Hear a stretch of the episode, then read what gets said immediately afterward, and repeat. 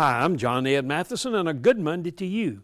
Integrity is one of the attributes of life that seems to be missing in the lives of so many people today. Fudging, not telling the whole truth, exaggerating, and outright denial of a situation is evidence. One thing popular today is ordering food to be delivered.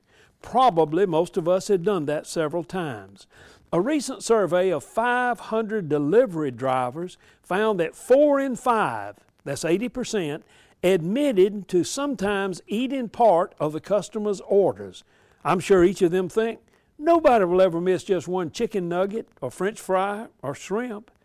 While delivery drivers were studied, what if everything in your workplace was studied? Would you exercise good integrity with your time, treatment of people, and respect of property? There's no substitute for integrity.